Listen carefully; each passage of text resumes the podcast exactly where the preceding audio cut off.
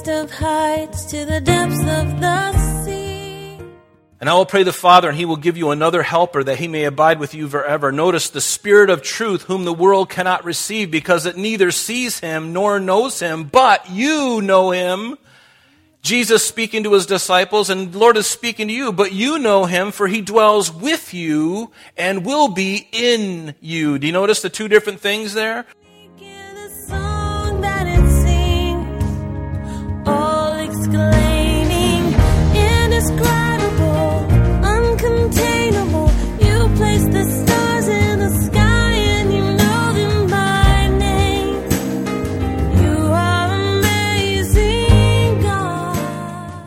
Welcome, everyone, to Truth in Christ Radio, a Bible teaching radio ministry of Calvary Chapel of Rochester with senior pastor and teacher Rob Kellogg.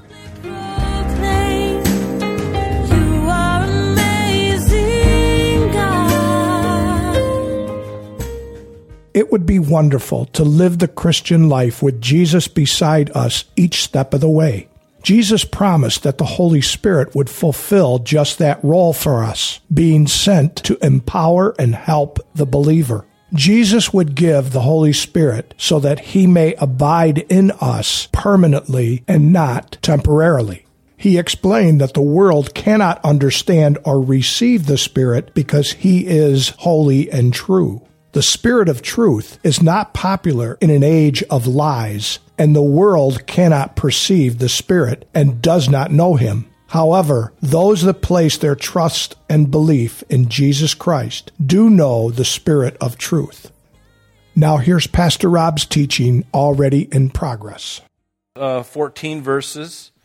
But let's look at John chapter 14. We'll just read from verse 15 down to the end of the chapter. Notice what Jesus said to them in the, the, in the upper room, his disciples. He says, If you love me, keep my commandments, and I will pray the Father, and he will give you, notice, another.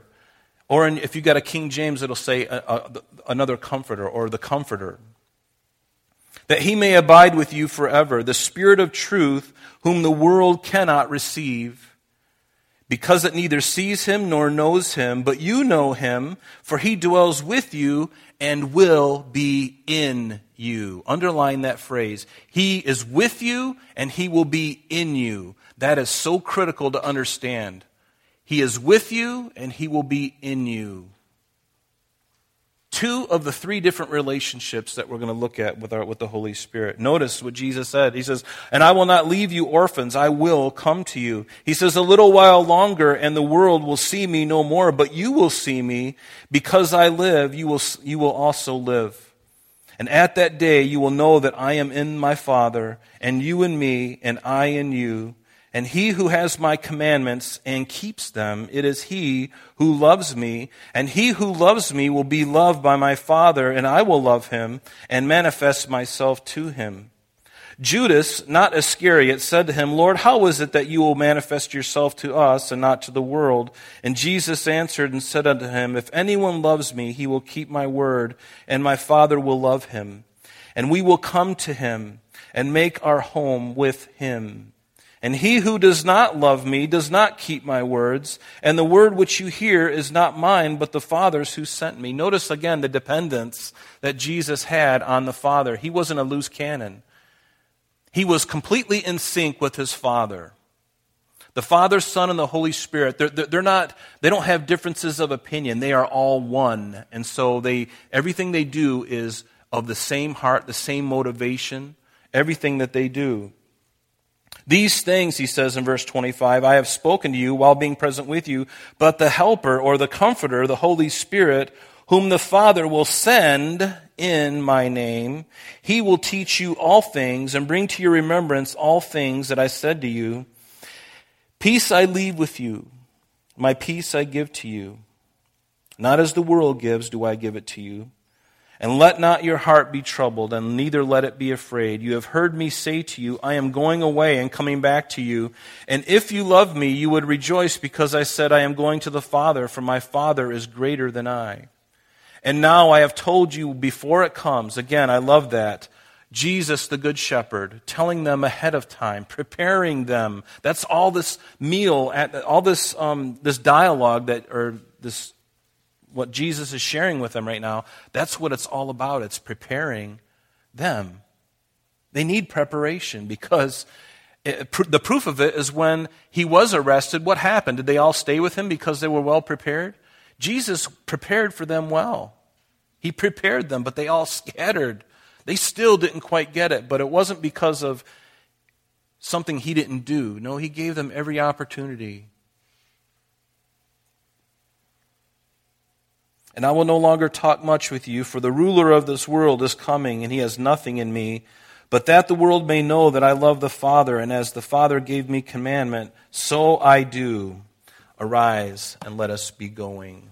Arise and let us be going. Let's go back to verse 1 here. Notice what it says there. If. I would encourage you to underline the word if because it is a conditional statement. If you love me, then do this. If you love me, keep my commandments. It is a conditional statement. If and keep. Those two things are the modifiers here. If you love him, then keep his commandments. Throughout the scripture, we see that the Lord gives conditional promises and unconditional promises. The conditional re- promises require us to do something before God will do something. And that makes sense, doesn't it?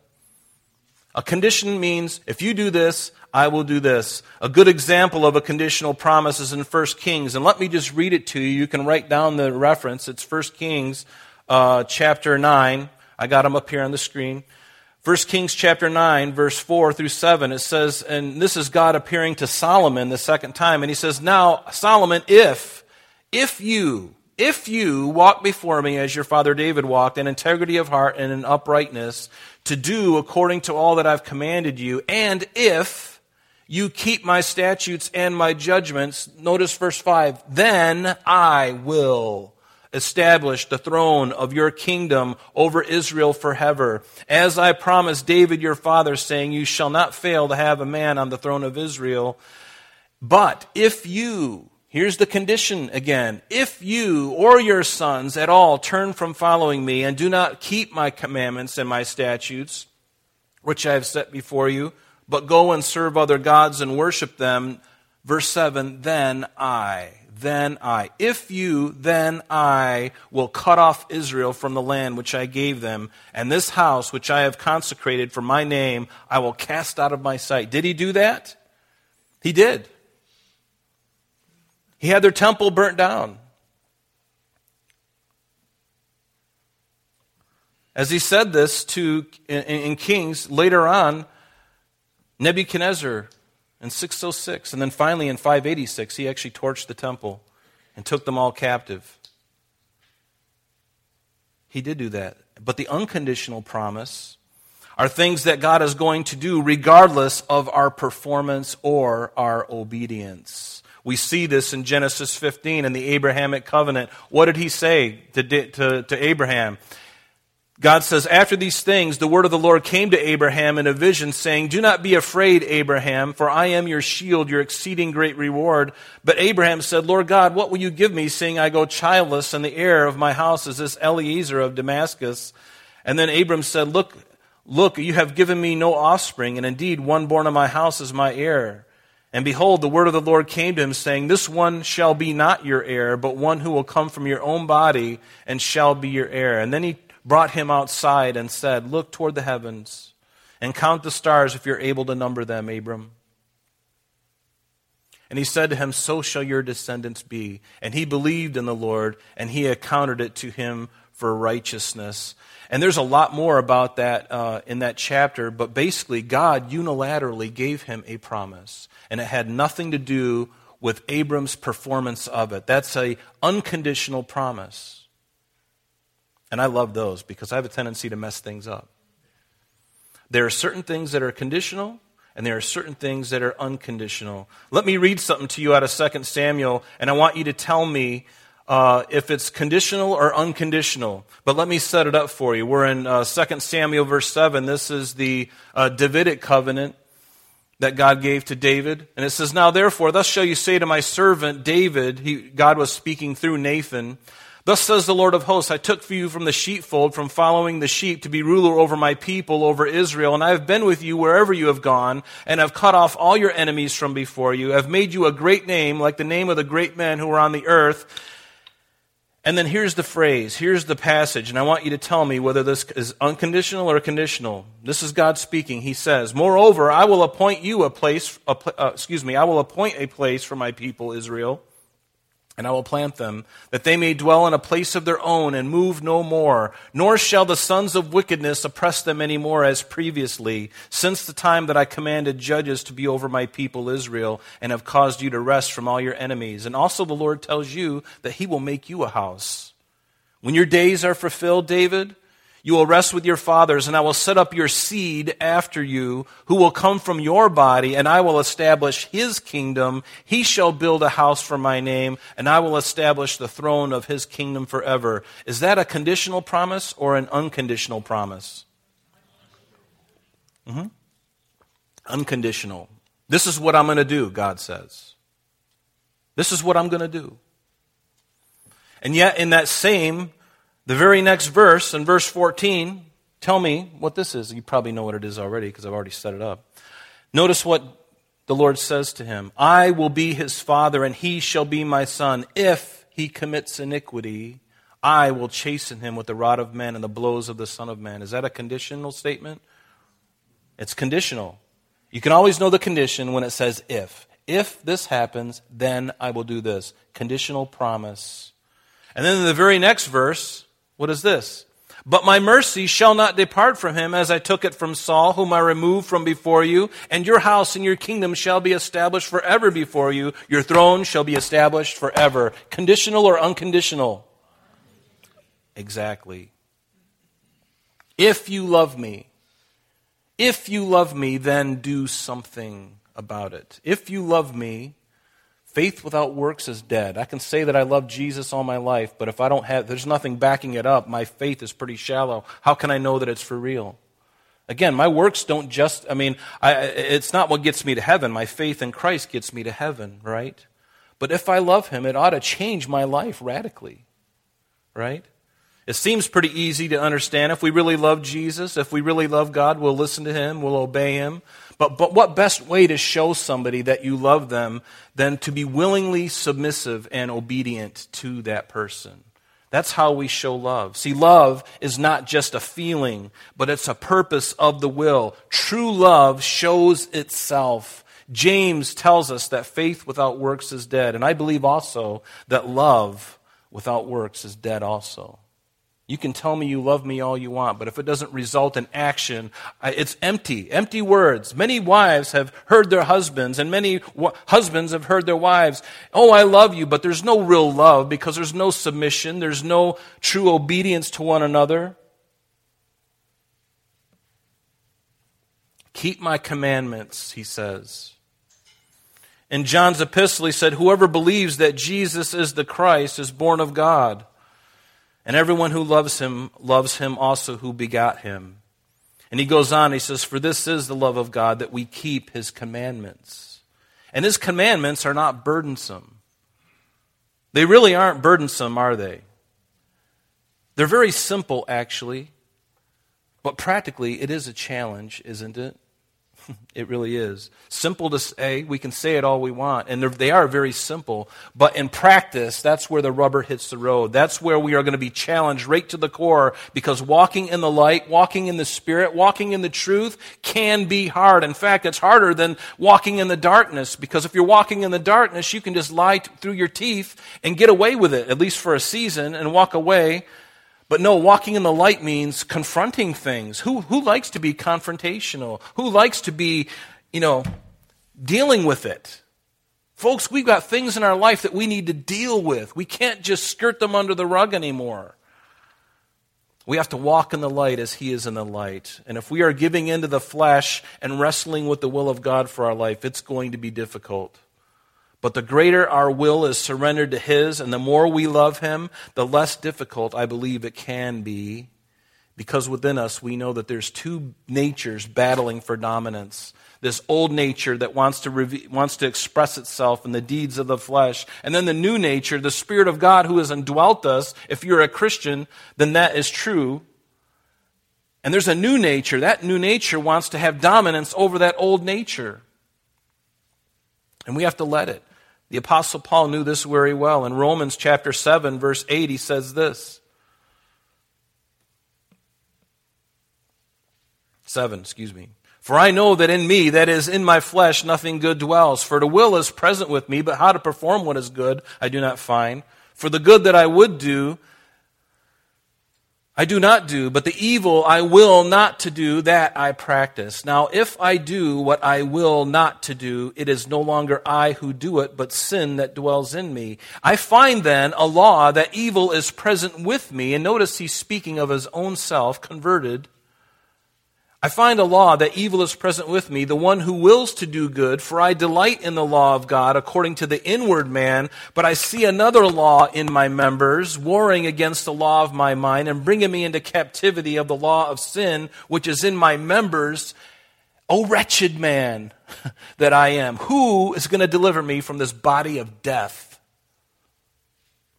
And Paul gives us the answer I thank God through Jesus Christ our Lord.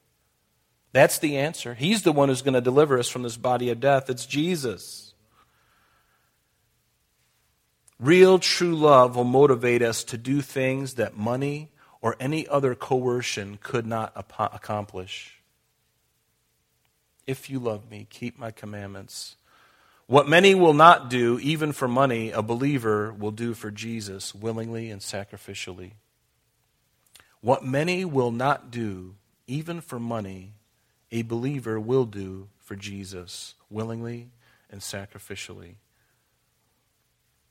Notice in verse 16, back in our text, it says, Jesus says, And I will pray the Father, and he will give you another helper, that he may abide with you forever. This word helper or comforter is in the Greek, it is parakletos, which means uh, someone, an intercessor, a consoler, an advocate, somebody who draws alongside of you. And Jesus wasn't going to be with his disciples after his ascension into heaven. And so he made sure that they had another helper, a comforter. They would certainly need it. And you and I need it today more than ever. And notice that the Holy Spirit would abide with us forever. He's not just going to come and then leave and leave us. He is going to stay with us. Emmanuel, God with us. Right? Emmanuel, God with us. Because the Holy Spirit is omnipresent, He's able to minister to many more and people all over the world all at the same time. And again, notice that it's a he, not a she. Am I a male chauvinist? Or am I just reading the Word of God? Reject any translation or book that personifies God or His Holy Spirit any other way, period. Whether they use it or she, it is God's Word not anyone else's. It's not even the, the people who made the translation. It's not up to them to switch um, pronouns in this pronoun freaked out world that we live in. How many pronouns are there? There's like over 100 now. It's like, are you serious? What's the matter with people today? The spirit of Antichrist, that's what happened. And that's what people are believing. Shame on them, especially in the schools. These kids are forming, their minds are forming, and they're telling them that he's a she and she, and yeah, maybe you're an it. I don't know. How do you feel today? It's like, give me a break. Give me a break. They've lost their minds. And folks, if you've got kids in a public school, you'd better start speaking up. People are starting to speak up and things are changing. But if you don't speak up, guess what? The tidal wave of refuse is going to roll over your kids. And who knows how long we're going to be here before the Lord returns? We don't know. So we better be in the game, right? We better be involved. Christ is in control. Jesus is in control. I know that. But I'm not going to lay over and die and let them run over and just continue to run over. No, I'm going to, I want, when the rapture comes, I want to be fighting I want to be resisting the spirit of Antichrist until the moment I am lifted off this earth, and then guess what? It's coming in like a tidal wave. And that's what God is going to do. Seriously. And I will pray the Father, and he will give you another helper that he may abide with you forever. Notice the Spirit of truth, whom the world cannot receive because it neither sees him nor knows him, but you know him. Jesus speaking to his disciples, and the Lord is speaking to you, but you know him, for he dwells with you and will be in you. Do you notice the two different things there? And notice that the world whose eyes are closed, they can't do three things. The world who doesn't want to know Jesus right now, they can't certainly receive him yet. They can't see him yet, and they don't know him yet. God wants them to, wants to know them, but it is not until the Spirit of God comes alongside of them and alongside of us that we can then receive him, we can see him, and we can know him, for he dwells with you. The Greek word is para. It means coming alongside. That's what the helper does. That's what the comforter does. The parakletos in the Greek. That's what it means. He comes alongside of us. That is why Jesus said in that verse, but you know him, for he dwells with you and will be in you with you. This is when the Spirit of God woos us. Guys, do you remember when you wooed your wife, when you were getting her to like you? You tried everything you could to get her to like you because she really couldn't stand you beforehand. But then you're, you're doing all these things to try and, you know, make yourself look good. You know, I remember when Kathy and I first were courting, she didn't like mustaches and I had a mustache. Is it okay for me to say this? I'm going to say it anyway, I guess, right? But she hated mustaches and i wanted to look older you know so i had this mustache and i'm like nine, you know 20 something and so as soon as she told me as a friend that oh i just can't stand mustaches i literally got a ticket on the way home that night. I'm not kidding. I got a ticket because i went home and the first thing i did is i shaved that mustache off. I shaved it off and I was trying to woo her. I was trying to do everything I could in my power, especially because of all my deficiencies, trying to get her to see and try to win and, you know, get her to love me. I'm really not that bad, even though I got a tail and pointy ears. You know, pull off the tail and pull off the ears. So, did everything I could. And see, that's what the Spirit of God does. He woos us, He comes alongside of us. You remember those moments when somebody was preaching to you or sharing the Word of God with you? And you were considering it for a moment. You had a moment of clarity where you're really starting to think about it. That's when the Spirit of God is coming alongside of you. He is with you. He's not in you yet because you haven't made the profession of faith. But when you do, oh, how wonderful it is. What does it tell us? I love this in Proverbs. He says, uh, Solomon said, There are three things which are too wonderful for, for me, yes, four which I do not know. The way of an eagle in the air, the way of a serpent upon a rock, the way of a ship in the midst of the sea, and the way of a man with a maid. These things are mysteries this courting phase of a man and a woman, it is so beautiful and it's so mysterious, isn't it? It's the moment when both hearts are the most fragile and they're right about at they're at the Rubicon of finally opening up their hearts like they've never done before. Isn't that amazing? That is a really serious thing. When you fall in love for the first time and you finally open up your heart and you're saying, you know what, you have the most you have the greatest opportunity to wound me the greatest and yet love me the most. And I am choosing to let you in. Take care of it. But that kind of love is powerful, and it transcends races, it transcends social statuses, it transcends many things. That's all the time we have for today, but please join us next time as Pastor Rob continues our study in the book of John.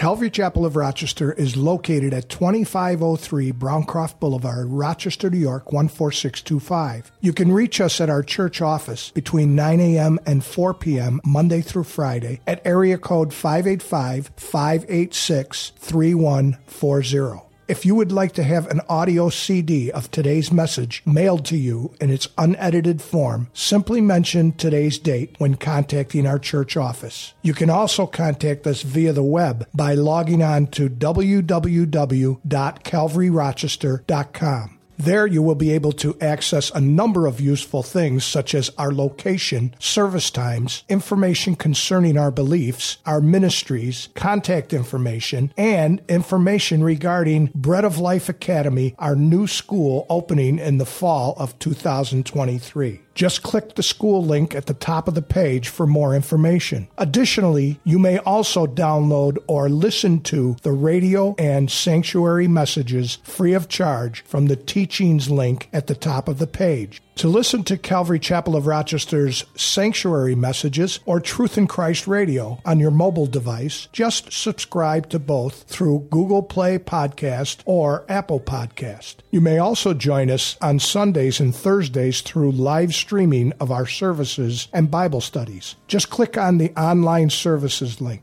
We're so glad that you could join us today. And if there is any way we can bless you in your walk with Jesus Christ, please don't hesitate to call our church office. Remember, Jesus said, I am the way, the truth, and the life. And for this cause I have come into the world, that I should bear witness unto the truth. Everyone who is of the truth hears my voice. May God bless you in abundance today as you walk with Him. And until next time, this has been Truth in Christ.